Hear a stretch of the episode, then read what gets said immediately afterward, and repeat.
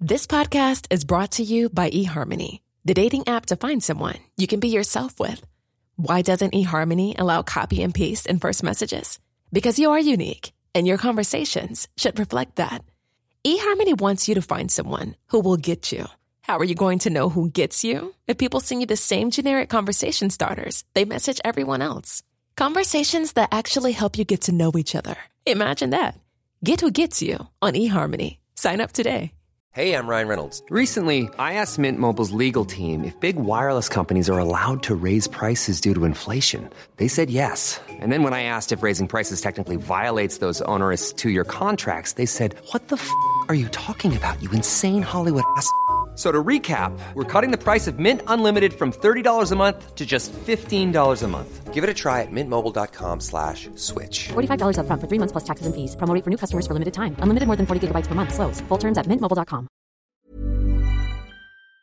I think people have funny bones, and it is people can say funny things or, or they can do funny things. Um, and if it's not there, it's not there. I don't think, uh, I, I know it's quite fashionable to say anybody can dance and anybody can sing, but if you haven't got a decent singing voice in the first place, you, you know, you're not going to start the Coliseum.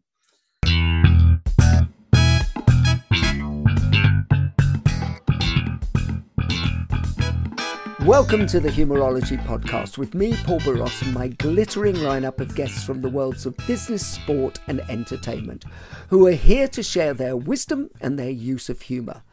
Humourology is the study of how humour can dramatically improve your business success and your life.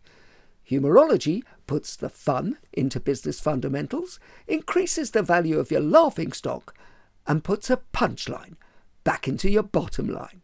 Please remember to like, subscribe, and leave a review wherever you get your podcasts. My guest on this edition of the Humourology podcast is a renowned medical doctor and the founder of the Premier Medical Group. Throughout his career, he has sat at the head of many boardrooms as chairman of companies such as Personal Injury Forum at Bupa, RTA Limited, and Curo Healthcare, just to name a few. In addition to leadership in the business boardroom, you can also find him as the chairman of Lancing College, fellow of the Woodard Corporation, a council member of Southwark Cathedral Development Trust, and the chairman of the English National Opera. In addition to his contributions to medicine and business, he is known for his funny bone, including performing as a stand up while studying to be a doctor. His talks are captivating and comedy ridden, leaving audiences and the likes of Tommy Steele and Sir Tim Rice cackling in his wake. The only thing more impressive than his list of titles and accomplishments are his glorious gifts for the game of golf. Dr. Harry Brunjes, welcome to the Humourology Podcast. Not sure I can follow that. They always say in show business, the hardest thing is to follow yourself, isn't it? Uh, you for that glorious kickoff there. I'm all yours. Oh, well, it's lovely to have you here, Harry. I'm uh, really pleased you could take the time. Firstly, I'd like to take you back to the early years when you were growing up. You were born to the sound of song. Your father was the oldest of three brothers who trod the boards as the Singing Scott Brothers, a close harmony doo wop group. Music was obviously everywhere, but was humour also valued in your family?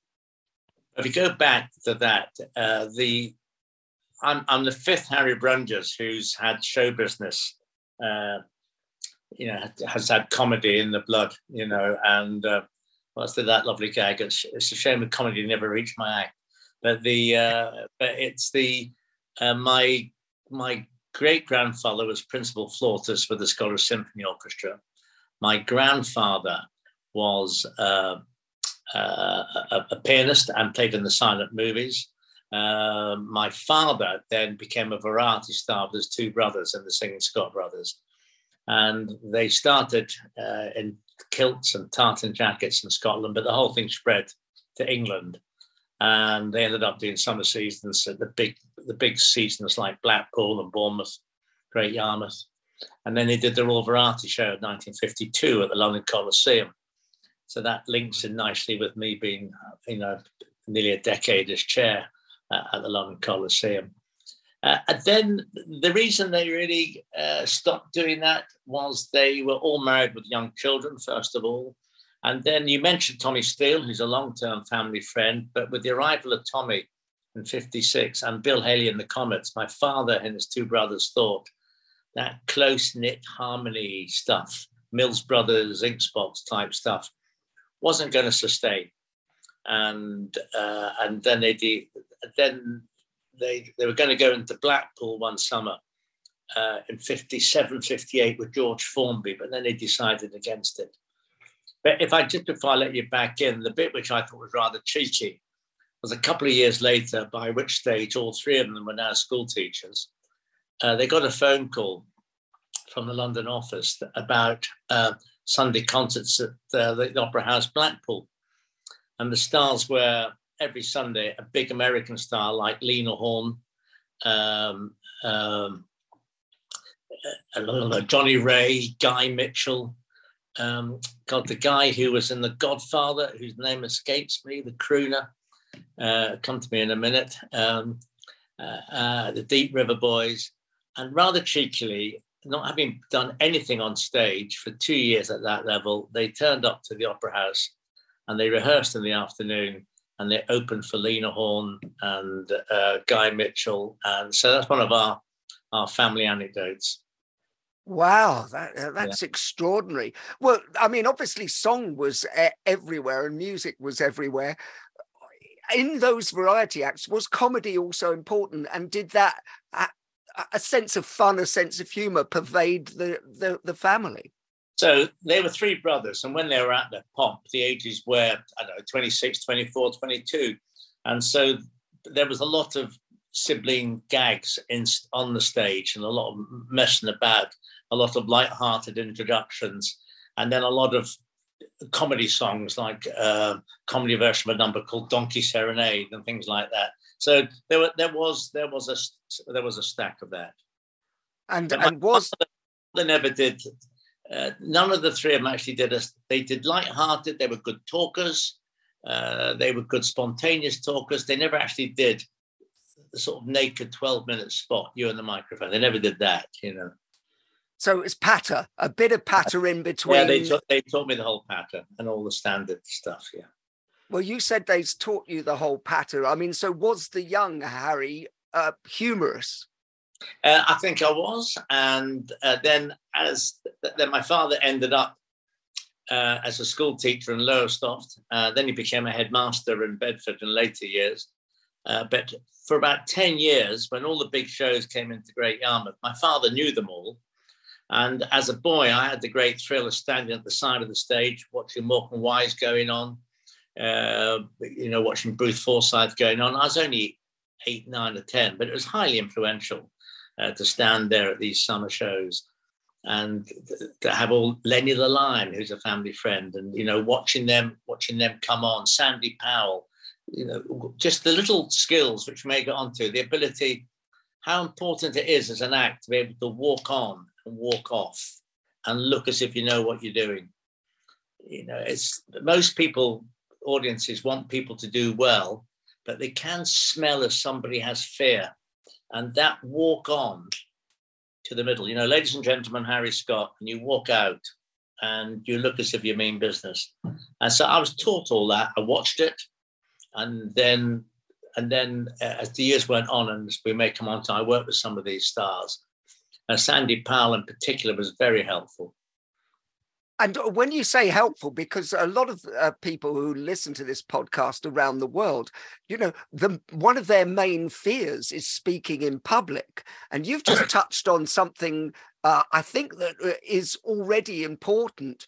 This walk on, uh, people buy confidence, and, and, and as somebody who works in psychology, I'm interested, having done it myself. What is that thing that you could say to people how do you walk on? and give the the audience a feeling that you are confident. It'd be worth your while watching some of the old timers. If you watch norman wisdom make his entrance you watch frankie howerd make his entrance uh, i can think and doddy. Doddy worked very fast when he came out but he was a busy bee but it was rehearsed within an inch of his life. You know the hat the big furry coat the big tickling stick and it looks as if it was all spontaneous, but it was out, stage left tickle, stage right tickle. Uh, how are you, missus? Bend forward, look to the side, all rehearsed. Norman Wisdom, come out, pretend to fall. And Jackie, my wife, did a show with them. The pretending to fall bit and tripping up bit, it all looked spontaneous. It was rehearsed like a ballet. Uh, and it's remarkable. If you watch Morecambe Wise, there's one, there's only one live clipping of theirs, as far as I know, from the Fairfield Halls 50 years ago. Right. And you watch them come out. Uh, Ernie goes first, he comes behind, they walk together, they walk over stage left, take a call, walk over stage right, take a call, then take a ball, to, then they cross over. That all looks as if it's just very natural. It's beautiful stuff. So one of the things you touch on there is actually the rehearsal of that. So it's actually very, very clear, you yeah. know, that that when you come on, you own the stage. I spent 10 years working at the comedy store, and I always yeah. say to people, it's about putting everybody else at their ease. So yeah. they go, they've got this they're in charge. And and you talked about your father and and uh, his brothers being uh, school teachers and headmasters and and things. Isn't is that the same thing that that walking in and taking charge? So my father as a headmaster was um, he wasn't a disciplinarian but he had discipline. And uh, he used to say uh, uh, the public speaking bit of school teaching is terribly important you will remember when you're at school, there were teachers who could be five foot tall, but you wouldn't mess around with. And there would be teachers who were six foot six and you would mess around with. There was just something about their personality that they meant business. And uh, so my father's confidence in public speaking, uh, school assemblies and all that sort of stuff, he, he, he just had it. And he relates lots of his life, as I do, to these very experiences you've had along the line. Well, I think it's one of the, the, best founding blocks. I mean, you went on to work as a GP before founding the Premier Medical Group. Was, and, and, obviously, then you uh, sold your clinics and everything. As a successful businessman, do you think, on the back of what you just said, has humor actually helped with the whole business aspect? I'm I've done some pretty big negotiations, and uh, when you're closing out on a multi-million pound deal, uh, if anybody ever listens, you know, whoever listens to the podcast, if, if you've done that, I never know why that you've been negotiating due diligence for nine months, and yet you're still stuck in a big legal office at 4 a.m. in the morning, arguing the toss and signing signing it all the way. And then you you end up arguing over trivia as you get nearer I, I sometimes think it's a psychological thing that people don't want to sign or don't want to close, or the lawyers want to continue making money. But the uh, but you go there before in the morning, and my technique, and I do it naturally, is to keep chucking in a bit of patter. It gets tense, and somebody will say something stupid, and I will say, "Are you still available for pantomime?" And, uh, and I'll I'll do something like that because it gets tense, and you've got to bring people back from the brink. And sometimes they get so tense, they're on the verge of either really losing their temper or making a fool of themselves. And uh, I, I just do it naturally. I, it's that bit has been so much part of me now. It's preconceived. I don't do it. Well, uh, there's a very interesting social science study. I don't know if you've ever come across it, whereby in negotiation, which you just talked about, they they found that when people negotiated straight, they didn't get as good a deal as when they used like words at the end of uh, the negotiation, which were, I'll also throw in my pet frog. Yeah, they do. Um, yeah. And yeah. and so what it does, I think it just lightens the back and perhaps opens the door that, uh, and humor opens that door, which is a, an interesting concept. Well, I say things like, you know, if you stick another note on the end of this, you can spend a whole year at my house in Spain playing golf with Valderrama. And they go, no, we can't move the price, Dr. Brunjes. I said, well, bang goes that, bang goes that year's golf, you know. And uh, I, I listen, some of it I can't remember. It just comes off the top of my head. It's like ad libbing. Oh, it is. But uh, do you think that that that has a marked uh, effect on on why business people work better when they can ad lib and they can play with the room, as it were? Well, I always like to leave somebody with something. I also like to think we'd, we'd do a deal again.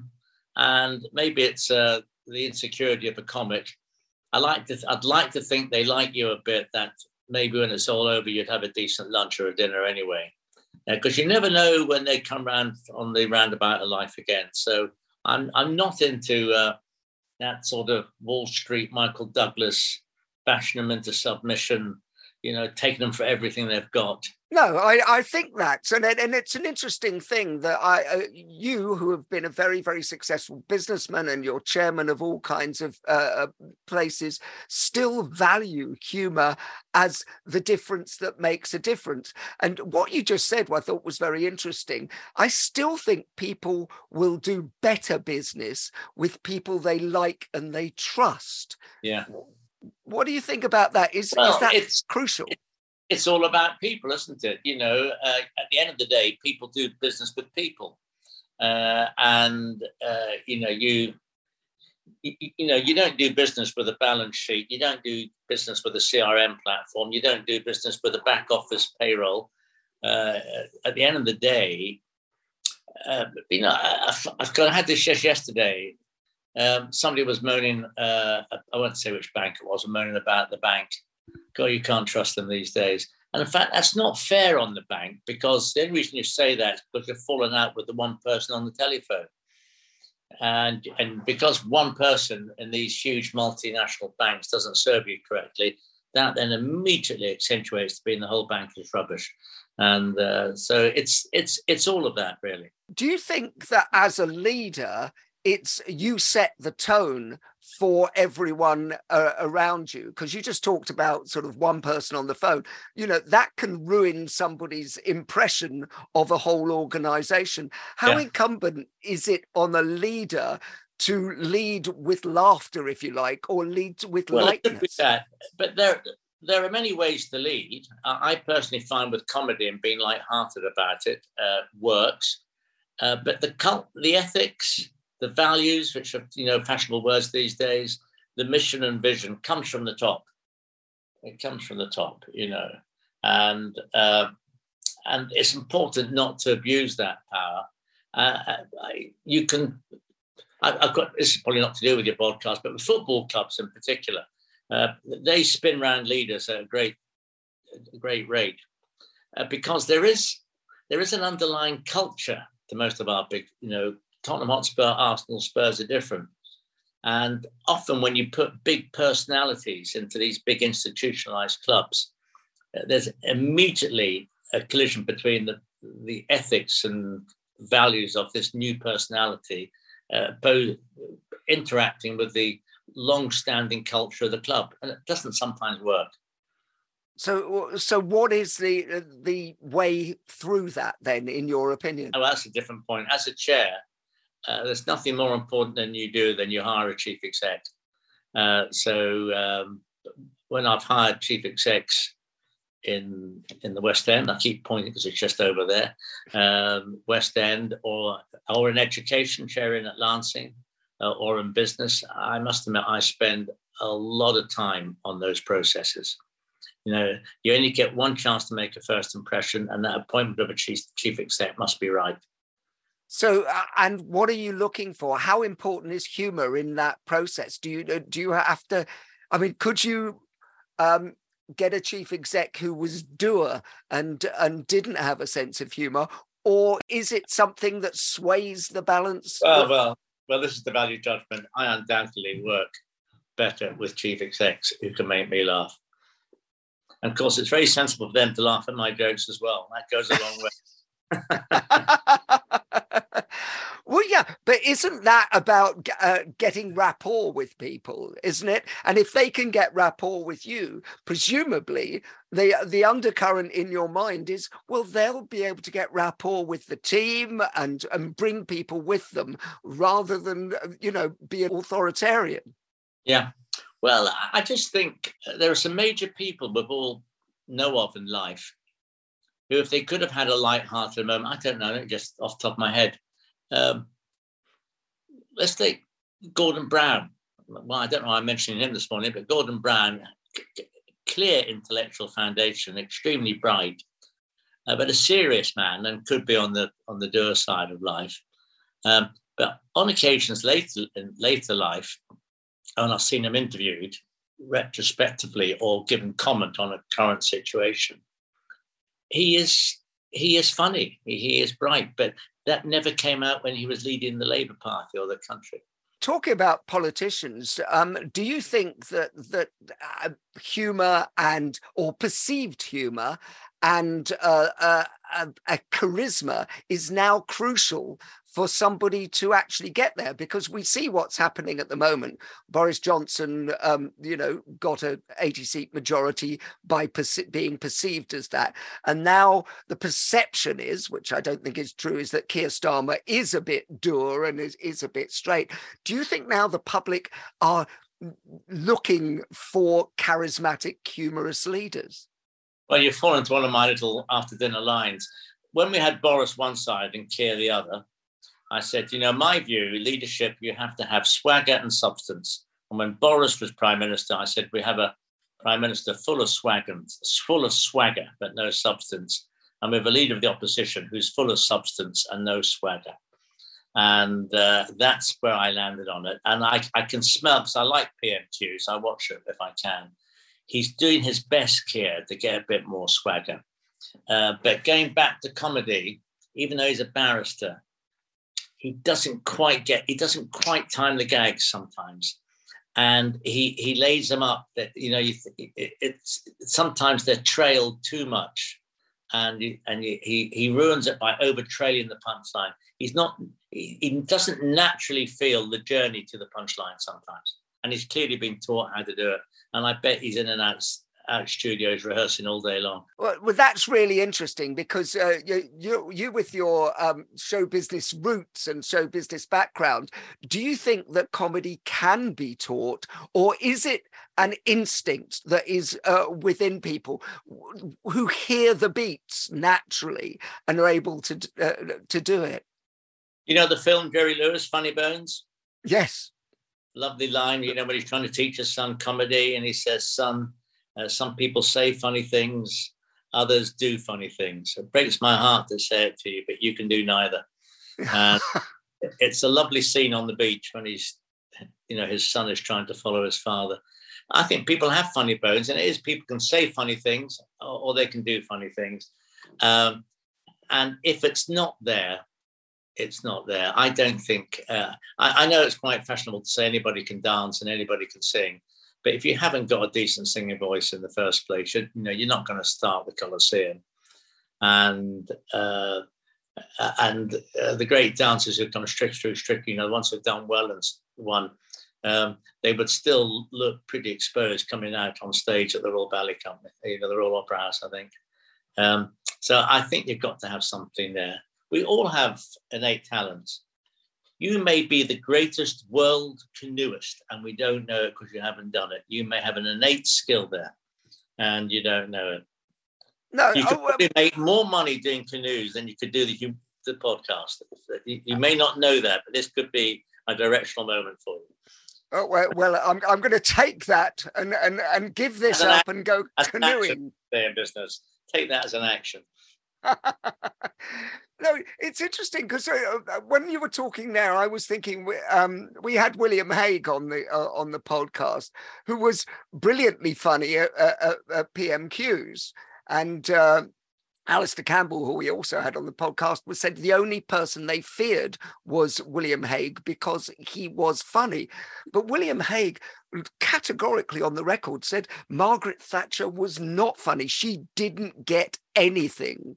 No. And, and and, and really just didn't get the gags and didn't have that grounding of of hearing funny, feeling funny, or whatever it is. So is it just a gift given from God? Well, William, I know William Hague because uh, uh, I sat on the in my early days at ENO, I sat on the board with Ffion Hague. She was a fellow board member, so I, I spent time with him. He clearly is a natural comic, and he, he's a well-known after-dinner speaker.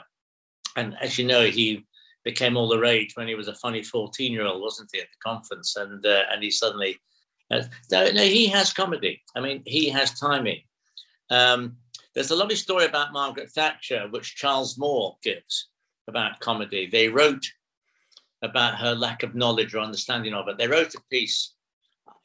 It's when uh, the Labour Party, you know, they changed the um, the mantra. They had a dove, didn't they? What's, what's the Labour oh, Party? that's right. The, the logo. The, yeah. yeah. The bird on it. So the, the scriptwriters 40 years ago wrote a whole piece for her, mimicking and plagiarizing the dead parrot sketch uh, from Monty Python. So it was all written out for her and she'd rehearsed it. But it said, I don't think this about the dead parrot's funny. I don't think it's funny. They said, oh, Prime Minister will work. If you just pause there, hold there, do the comparison with dead parrot, it will land. That is funny. She goes, well, if you say it, I'll go out and do it. And she was standing in the wings at the Bournemouth conference, again, still worried about the dead parrot. And then she said to the scriptwriters, This fellow, Monty Python, is he one of us? she had no idea who Monty Python was. So Charles Moore dines out on that.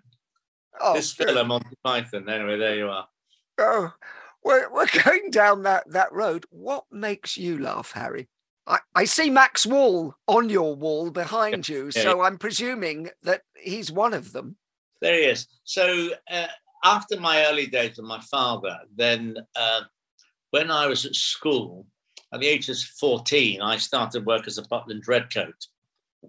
So I did I did three years as a redcoat, and I got into a thing which was very big business. I got into the redcoat show, which then I travelled around all the Mineheads and the Fileys and the Bognors and the Clactons and did all the uh, all the camps.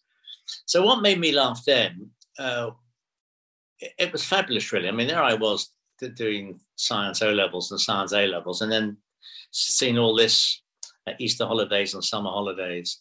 Uh, I just loved the nonsense of the. I love what's some of the corny old routines, and of course, when you travelled with them, you knew their acts back to front because they were word perfect. They had a 14 minute routine and it was just like turning a record on. It was just, and, and so I, lo- and then I loved the bits where it went wrong. Um, but as I was watching all that, uh, I did love Monty Python. I did love Peter Cook and Dudley Moore. Um, uh, and people often used to say, I'm a pianist. People say to me, who's, who's the greatest pianist? And I say, the greatest unsung pianist, in my view, is Dudley Moore. Uh, and the greatest unsung horn player is Roy Castle because they were known for other things. Yeah. Although they were brilliant musicians, people don't quite remember them for being brilliant musicians. You know, whereas Dudley Moore could have spent his whole life playing at Ronnie Scott's, and uh, Roy Castle could have sat in a pro band his whole life playing horn. He was he was fabulous. But when I was watching them, I got when I loved all that on TV, but I, I got more seduced by watching the traditional musical comics from the side. And I never saw Max Miller, but I saw Trinder a lot. I saw Max, who I knew, Stacks. Uh, and then other comics at the time, uh, the young Jimmy Tarbuck, I saw lots of. Uh, a double act I worked with, you may or may not remember, called Hope and Keane who I thought were very good at knockabout comedy. Um, uh, uh, uh, Sandy Powell, the comedian, I loved. Uh, used to watch a lot of Bob Monkhouse. Um, but I suppose my favorite uh, uh, was Max Wall. He had every trick in the book and every line in the book, every pause, a wonderful entrance, a wonderful entrance on the stage and, and he's had two routines. One with the tights when he did Professor Wallofski, then the other one when he just came on in a suit with a trilby. And it was just the pace of it and a wonderful opening.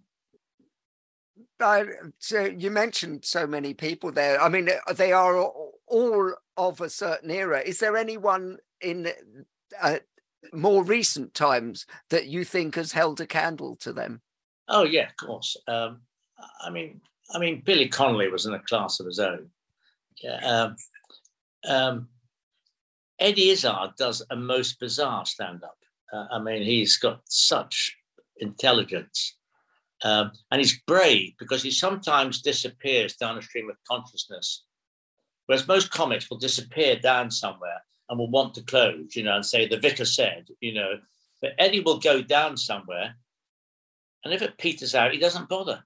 I've known Eddie for so long uh, uh, since he first started, and and uh, I would say there's a, a, word I always say about uh, Eddie is brave. He's yeah. extraordinarily brave because he doesn't mind going down those rabbit holes, but he he's got enough confidence to know that he can find his way out. He's extremely good like that. The one who interests me, of course, um, uh, is is uh, Peter Kay is an astonishing talent. But interesting, I, I, compare him with Billy, who I only met once. You know, Billy did start as the archetypal Scotch comedian, dressing up in the outfit with the big banana boots on, and it was all very, uh, it was all very Scottish and things. But he moved away from that. He moved first of all to England and then to the States, and then would stand up in a jeans and a t-shirt and talk about anything. You know, Peter Kay's enormous. I mean, he's going to make a fortune out of the O2 next year, and yet he hasn't. In a way, he's still on the northern Bolton man, isn't he? You know, and and I suppose I think he. I mean, he could just move away from that. People who listen to this podcast are obviously, well, obviously we do get quite a lot of comics because mm-hmm. I, I know them, but mainly it's people in business but who um, want to know what you're a great after dinner speaker. You you do it. What do you think? Your advice to anybody who's standing up to speak should be: Is it you know only use humor if you're sure it will work or get allow the humor to come what, what do you think that uh, normal people in inverted commas who just have to get up and speak what do you think that key nugget that you would give them is if you're not funny and being funny, trying to be funny terrifies you, don't do it. Don't do it. Don't. Number one. Uh, if you've been asked to speak, first of all, uh, be nice. You know, uh, be nice. You know, um, if you're going to be funny, that's a bonus. If you can't do it, don't kill yourself. Don't try. And if you, I see so many people I can see these after dinner routines, they're getting into a gag, a gag I know, they're rushing for the punchline, they can't pace it. Then they and I can see their faces drop when it when it doesn't land, and they think, "Don't do it." I mean, I although I would love to, I don't try and play football for Tottenham Hotspur. You know, I can't do it. So so so don't. If you're not funny, don't do it. Life is full of what ifs. Some awesome, like what if AI could fold your laundry? And some, well, less awesome, like what if you have unexpected medical costs? United Healthcare can help get you covered with Health Protector Guard fixed indemnity insurance plans. They supplement your primary plan to help you manage out of pocket costs. No deductibles, no enrollment periods, and especially no more what ifs. Visit uh1.com to find the Health Protector Guard plan for you.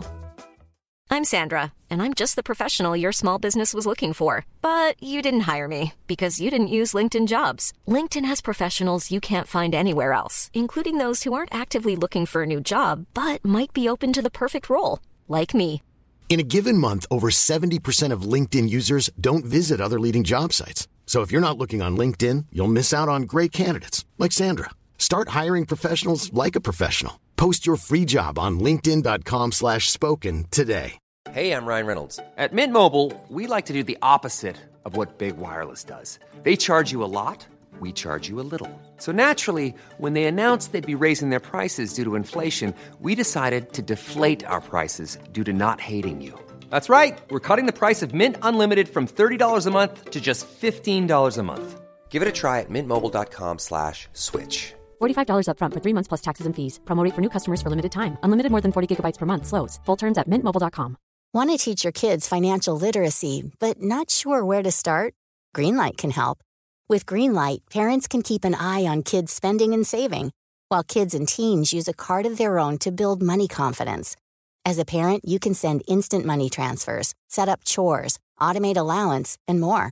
It's a convenient way to run your household, customized to your family's needs, and the easy way to raise financially smart kids. Get started with Greenlight today and get your first month free at greenlight.com slash ACAST. if you if that's the first thing. Uh, second thing is um, don't overstretch. If if if if you're going out for the early time, don't try and do 25 minutes. Do eight minutes. Don't you know 25 minutes? Can I tell you with the mic in your hand is a long time. And so uh, do eight minutes, do six minutes, and just makes a good six minutes. And one of my lines, another one, I've got loads of this stuff. You can get me talking about this all day long. Uh, spontaneity is all about rehearsal. And rehearse and rehearse, and rehearse, and have a very good start. Don't get up get, get that opening line. It sounds silly, but good evening, ladies and gentlemen. What a great pleasure to be here. Thank you for the invite. Just get that very clear. None of that is funny, but it looks as if you're confident. And confidence sells, doesn't it, in any field? Just get your start and have your finish. And have the finish. And the finish is either genuine, it's about you, or could be something to do with whatever sector you're in. Or if it's a if it's a nice story, um, many, many again, many there was a period when I was doing after dinner speaking when in fact it's gone out of fashion. You'd be picking on someone in the audience, you know, thank you, sir. I was going to do an impression of an idiot tonight, but you've just beaten me to it, you know, and you, you could do all that stuff, but that's gone now. If you're going to do anything like that, it's self-deprecating. So, you know, so I will stand up and say, what a great pleasure being. Thank you so much for tolerating me. Um, uh, before I became chair of English National Opera, I was six foot six with long brown hair. Now look what's happened. And but you know, nice stuff against yourself. I would do that. So, so you talk about self-deprecation. Uh, do you think it's important, not just on stage, but in life and in business, to be able to laugh at yourself? Yeah, I think yeah, you have got to laugh at yourself, and um, if you laugh at yourself, then they like it. And actually, if you take the Mickey out, everybody's there in boardrooms, all quite alpha. But if you say something about yourself, you know, being small or bald, whatever it is, you do that, that actually they find that that takes them off guard. That takes them off guard. Do you find that that's more of a British thing? Because I mean, having lived in America and, and uh, seen it there, they seem less uh, inclined to go the self-deprecation route. And and do you have to adjust um, depending on the, who the audience is? Yeah. I mean, in I mean, I've done a lot of business in Hong Kong as well, and and the States. Um, the states is all speak and all algorithms. And we must close out here before the fall, and they're all talking like that. And Hong Kong, of course, it's all very charming, extremely graceful, uh, exchanging cards. And in fact, if you come in with the comedy, uh, they don't like it because they don't understand it. You certainly can't do British comedy there. American American comedy is very different as well. Uh, uh, and it's horses for. I mean, I I wouldn't go out. I mean, I've done a lot of after dinner speeches in Hong Kong. I wouldn't go out to the Hong Kong Football Club and do my old my old material from Great Yarmouth. it'd be it'd be it'd be foolish. Well, uh, that that takes me to uh, another place because what you're describing to me is the importance of listening to a room. Well, you get me onto another one of my st- stories. I um, I qualified as a medic in 1980. I was five years a junior surgeon between Guy's Hospital and the Royal Sussex County Hospital. And then I spent five or six years as a general practitioner. And then I used to train younger general practitioners coming through. And I used to say, well, let, let me do this. Let's, let's say you're a medical student. Now, there's another career for you. I would say to you, Paul, as a doctor, what's the most important thing you do with a patient? What do you think the answer is? Uh, listen to them. Correct. Now, they all get that wrong, junior doctors. They all say, make a diagnosis. They all say, do a blood test. They all say, examination. And I say, just listen to them.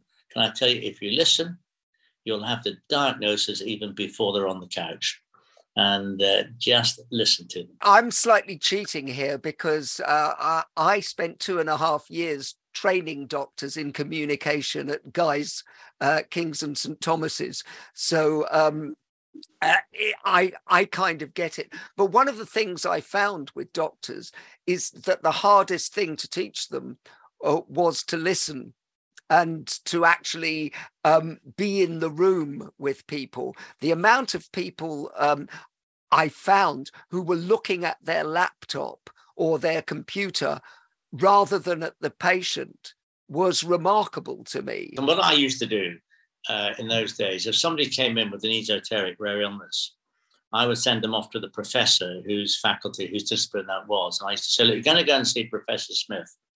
Brain the size of a planet. Trust me, it's the right person to see. Having said that, once you've seen him, come back and see me and I'll translate for you. You know, and I'll explain what he was talking about because they go straight into speak.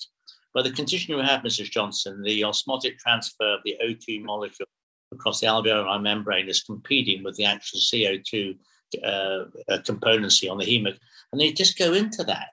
And of course, and people people nod away, you know, because they think they're in front of some, but they come they come out even more confused and not satisfied. I saw that happen so many times, and and what people uh, doctors don't realise is that that people go into altered states when they're mm. in front of a, a, a doctor yeah. or a medical professional, so they they get more confused, and the first thing they hear that they can uh, latch onto is the thing that they believe is true you know uh, and and a doctor could say something like uh, oh yes people who've had your condition some only lived uh, six months um, but you're uh, young healthy and fit but they will just hear six months. Come out and go i've got six months to live and it's very very it's how you say it. It's the uh, uh, well it's it's how it's it's like comedy isn't it? It's it's how you deliver you talk, it.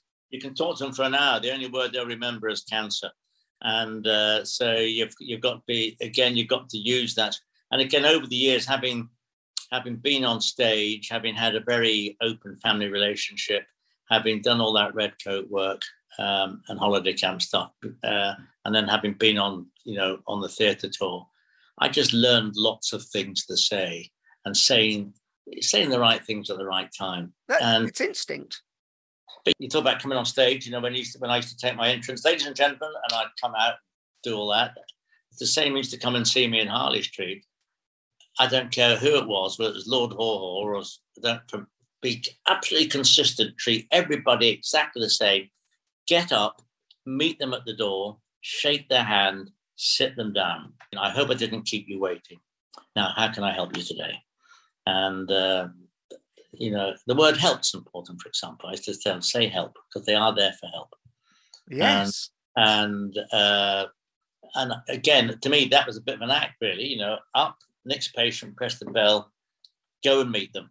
If I was running fluently and not being not tight on the time, it didn't always work because of the pressure of patients. I'd actually go and pick them in the out of the waiting room, go and get them. Brilliant because it's an entrance isn't it yeah. and it's yeah. uh, and already you're creating rapport between yeah. you and yourself and you just said it earlier on you never get a second chance to make a first impression no i know i know and and that's uh, uh, you've just shown why that's so important and i thank you for that if i asked you to write a business case for humor harry what would you include in it if there was to be humor in the workplace, I think uh, you would bring, it sounds rather trite, but you would bring happiness.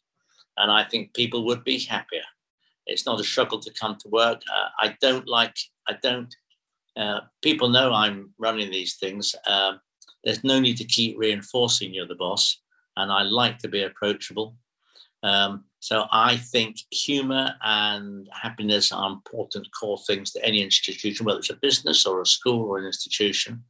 Uh, let's take London Coliseum. I've been there best part of a decade. Uh, I have a great relationship with the chief exec. I also have a great relationship with, with Mick on the stage door. I also have a great relationship with Mohammed, who's in charge of security. And, uh, and um, they're all very charming to me. We have lovely exchanges. I found out what they like to talk about. And Mohammed likes to talk about London. Mick likes to talk about Tottenham Hotspur, and uh, and it just makes it very very happy. And sometimes uh, I may need something done very quickly. Uh, I know because I'm close to Mick on stage, I can phone him and no problem, doctor. Leave it with me. I'll get it sorted. And it just works. That's really interesting uh, uh from a, a, man who, you know, is chair at the EN and all those things, that you are still aware that it's all about the relationships, isn't it? And there was a, uh, a really interesting study in America that concluded that 85% of all your success in life is down to the quality of your relationships. And I think Uh, when you're talking to Mohammed or, or whoever, yeah. y- you are using humor and lightness of touch, are you not? Yeah. I've had a nice line. I won't say who gave it to me. It's a national figure said this. We're involved in this bun fight at ENO. And this national figure put his arm around my shoulder and he said, Harry, I do enjoy these moments where you seamlessly transfer from being Norman Wisdom to James Cagney. And most of the time, I'm quite happy to mess about. But you know, if there's an issue, I'll take control of it and I'll run with it, uh, as I am with the ENO right now. Well, and uh, I, I, wish you every success with that, and uh, yeah. we we will encourage everybody who listens to the Humourology podcast to actually support uh, your cause at the ENO and and uh, uh, make sure that they sign the petition. Um, I've heard you say that there's a growing understanding of the relationship and potential of the arts to promote health, prevent disease, and accelerate uh, rehabilitation from illness. Does that include humor aiding resilience in that sense? I often say people used to get better long before doctors were invented. And I'll do a simple thing for you. Let's let's do heart disease. Um, um, you may genetically be predisposed to heart disease, and that's that's the risk of life. You know, I often say it's important to choose your parents wisely. On top of that, what could make your heart disease worse? Smoking, uh, being overweight, lack of exercise, poor sleep, stress. So these are very simple lifestyle factors. Now, there's lots of theories on uh, on obesity. I mean, it's again uh, individually predisposed to. All of us have been guilty for comfort eating.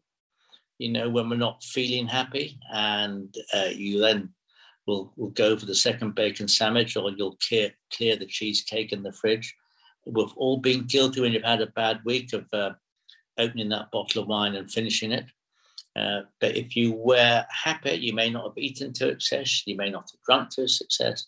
Uh, because, and if you can just get some, even however bad the situation is, if you can get some comedy out of it, uh, then you, have got to find a way of coping. So um, it's if there is happiness and comedy, uh, I think it reduces the stress levels. There's loads of work being done on this. There's loads and loads of papers to do with uh, the, the, fashionable expression is called social prescribing. You know, when you bring lifestyle factors into people's lives. Uh, and a lot of work has been done to see if you can actually cut down dependency on your doctor, dependency on the hospital, dependency on drugs by actually correcting some of your lifestyle factors. Yeah, uh, well, I think Dr. Tim Sharp um, of the Australia's Happiness Institute um, said humor said something about humor being the core component in resiliency, and one reason for that is that uh, it's about seeing things from a different perspective, and and something that's something that all the best comedians do, isn't it? Yes, uh, but the juxtaposition of that, the comedians hopefully will make you happy because they make you laugh and they relax you. Um, but the amount of comics I've met, they're quite uptight. Well, yes. yeah. Well, but but the happiest, most successful people don't uh, just stop at one way of looking at things, is it, or, or a situation? They explore other ways, which is yeah. uh, using that component. By the way, both of us have known a lot of comics, and uh, I know what you're saying. And they can be tricksy, can't they? And uh, I've never been involved in more tension when you've got five comics on the same show. I mean, there used to be a TV series called The Comedians years ago, and these used to oh. six to go out on the road. My God, the fight for uh, uh, for, for nicking time, uh, pinching each other's material, uh, who went first, who went last, and all the rest of it. And unbelievable, really. It was four acts and a compere every night at the comedy store, um, Yeah. two shows a night. Um, so I'm, I'm very aware of that one. But I Yeah. love all of them dearly because I still think that they are doing the hardest job in the world. And having been around it, I mean, if you think about it, or what comedy is, and you do it, and I've done it, what you're doing is making people do an involuntary act you know and that's got to be the hardest thing and and taking them on that journey and then giving them that huge dopamine hit that, Yeah. that makes them feel great I can tell you a, a current story. At ENO, um, during the crisis, we thought, how else can we help? So one of the problems of long COVID is uh, they don't breathe very well. They've got respiratory complications. They've got these inflammatory changes on the uh, internal anatomy of the lungs. So we can't reverse inflammatory changes, but most people don't breathe correctly. So when they were breathing with these inflamed lungs, uh, they were starting to affect their oxygen saturation. So we've got our singers actually sh- show them how to breathe better using the diaphragm, using the upper muscles here, lifting the lifting the thorax, and um, it's proved. So therefore, the underlying diseases that's still there, but their ability to maximize their capacity on their lungs has improved. So they're feeling better, systemically feeling better. They're feeling stronger and better oxygenated. So we've now got, we call it ENO Breathe, and we have 2,000 patients on the project around the country with 85 NHS trusts. We then did a trial in 2021 with Imperial College, and it's proved to be so successful it was published in The Lancet. Uh, oh my gosh so it's hugely successful. So there is the art, and one of the techniques of the arts, i.e., singing, uh, using your lungs. It's it's probably a variation of physiotherapy, really, but we haven't. It's cost the NHS nothing. Uh, no, it's, it's meant less appointments to the GP. It's meant less hospitalizations, and that is just helping people maximize on what they have already. i will look up eno breathe and we will tell everybody about it It's all on it's all on our website. All the years I was a doctor, I never published in the Lancet. Now I'm chairman of an opera company. I've published in the Lancet. There's it's a wha- wacko juxtaposition of that. oh that's wonderful um harry we've reached the time in the show which um where we like to go for quick fire questions Quick fire questions. Harry, who is the funniest business person that you've met? And I should say that Arlene Phillips named you as the funniest business person that she'd met. So, uh, who would you give that mantle to? There was, who's remained a friend, a chap who used to run the RAC called Eddie Ryan. He could make me laugh because he had Liverpudlian humour. So that's what has come. So Eddie will be very pleased with the name check. He's retired now, but he had Liverpudlian lines. Why is it that people from Liverpool, people from Glasgow uh, have that rhythm, have that comedy? I think they're tough cities. My parents were from Glasgow. Uh, Liverpool, I mean, you shouldn't just focus on the Beatles. You've got to go way back to Arthur Askey and Frankie Vaughan. There's been loads of them have come from Liverpool. And bringing you right up to date with John Bishop, you know, and, and Jimmy Tarbuck on the way. Lots of them. So out of adversity comes humour, Yeah. do you think? Yeah, Yeah, my yeah, mother's from the East End of Glasgow as well. Yeah. So uh, the, Yeah. I've done one quick fire and I've, I've distracted you. What's the next one? no. Uh, what book makes you laugh? What book makes me laugh? Um, well, Adam Kay's written books on medicine, and I'm just slightly irritated that I should have done those. So Adam Kay's books are funny, but I'm rather irritated I didn't write them first. Uh, I'm not sure that's the right, uh, the right answer to that. No, But- that's My answer, I think. oh no, it's good. What film makes you laugh? a film I watch uh, repeatedly, time which I just, if I'm on a flight uh, and there's not, uh, or if it happens to be on TV, it's not a question makes me, well, it does make me laugh because I enjoy it so much, uh, which I know it's, is not original, but I adore Casablanca. Uh, I know every scene of Casablanca back to front. Um, I liked Funny Bones, which is why I mentioned it to you. There's a lot of showbiz and shtick in that. Uh, what makes me laugh, I love some of the scenes in Scent of a Woman. uh, with Al Pacino.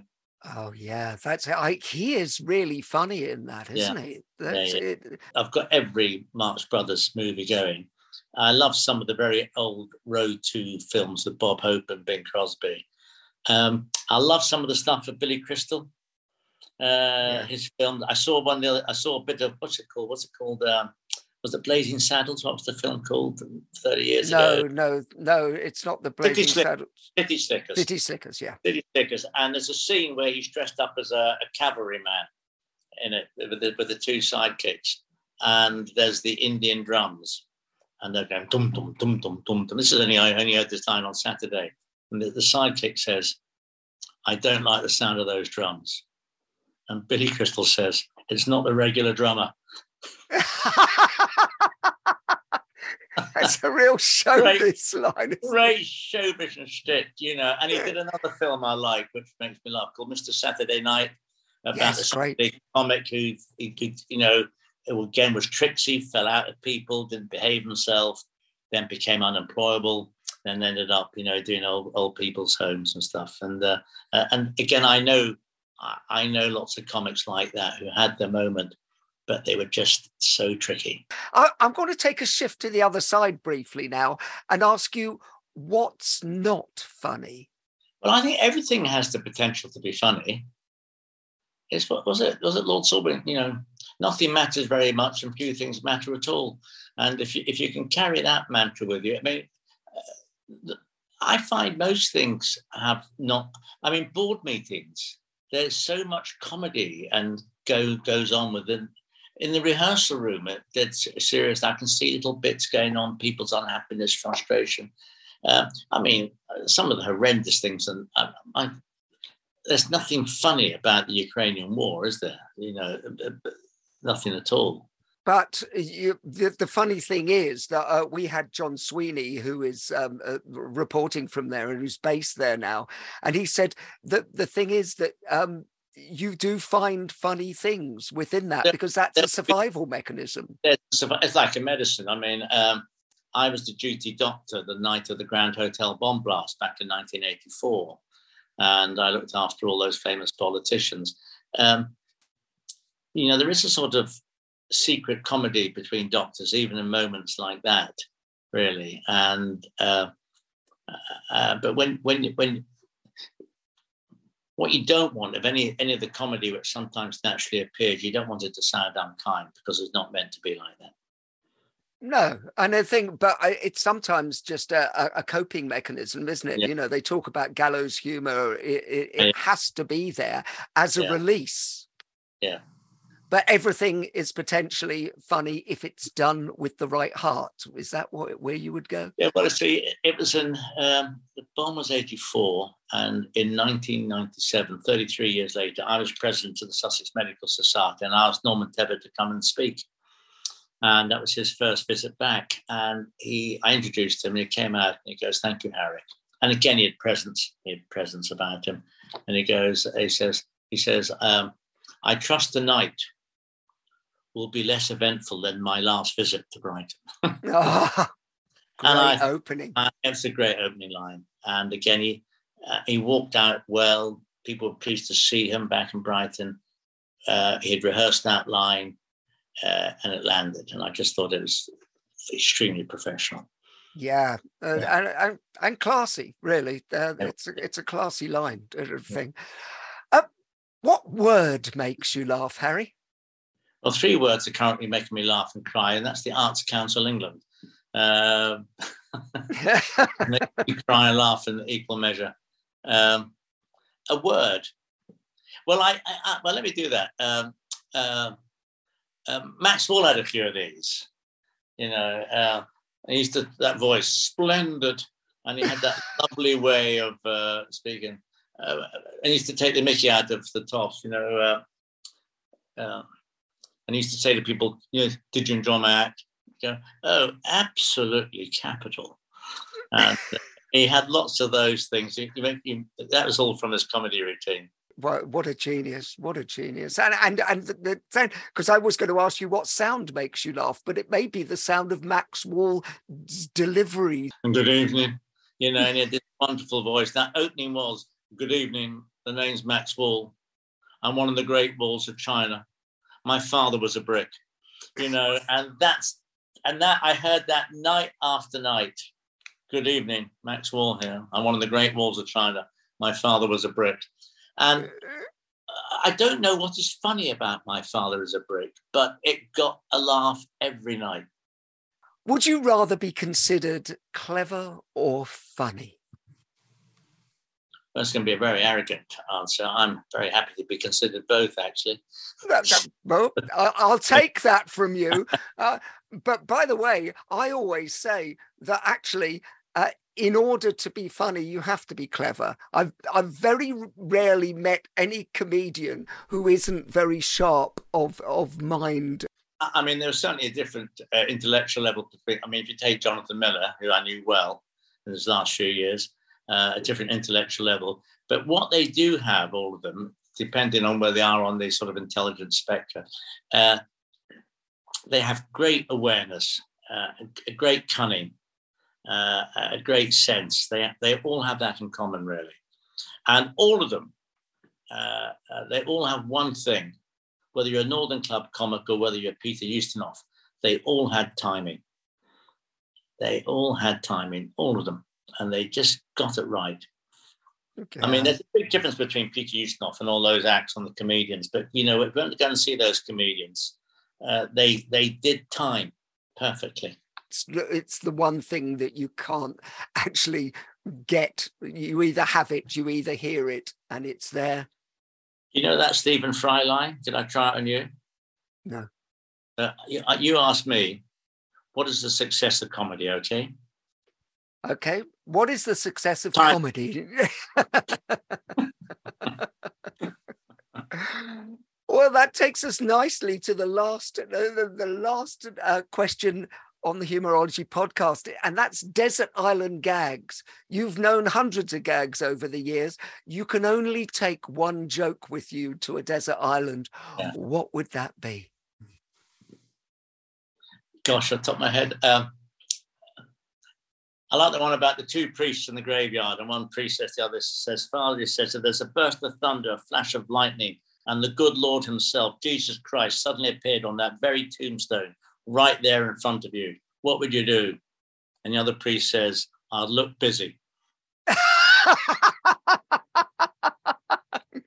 I, have never heard that gag. That is a great gag and a perfect uh, way. Again. I got. I give you hundreds of them. Uh, I love the Max Wall gag. Uh, uh, I used to say, "This is an old gag, but he used to land it so well." And he says, "The Last night I nearly lost my lovely lady wife. Pause. Look at the audience. What a card game that was. uh, that is absolutely brilliant. And you've been a wonderful guest. Thank you for the lightness. Thank you for the laughter. Harry Brunjes, thank you very My, much for being a guest. I'm still available for pantomime if anybody out there listening. The Humourology podcast was hosted by Paul Boross, produced by David Rose. Music by Steve Hayworth, creative direction by Les Hughes, and additional research by Helen Sykes. Please remember to subscribe, like, and leave a review wherever you get your podcasts. This has been a Big Sky production.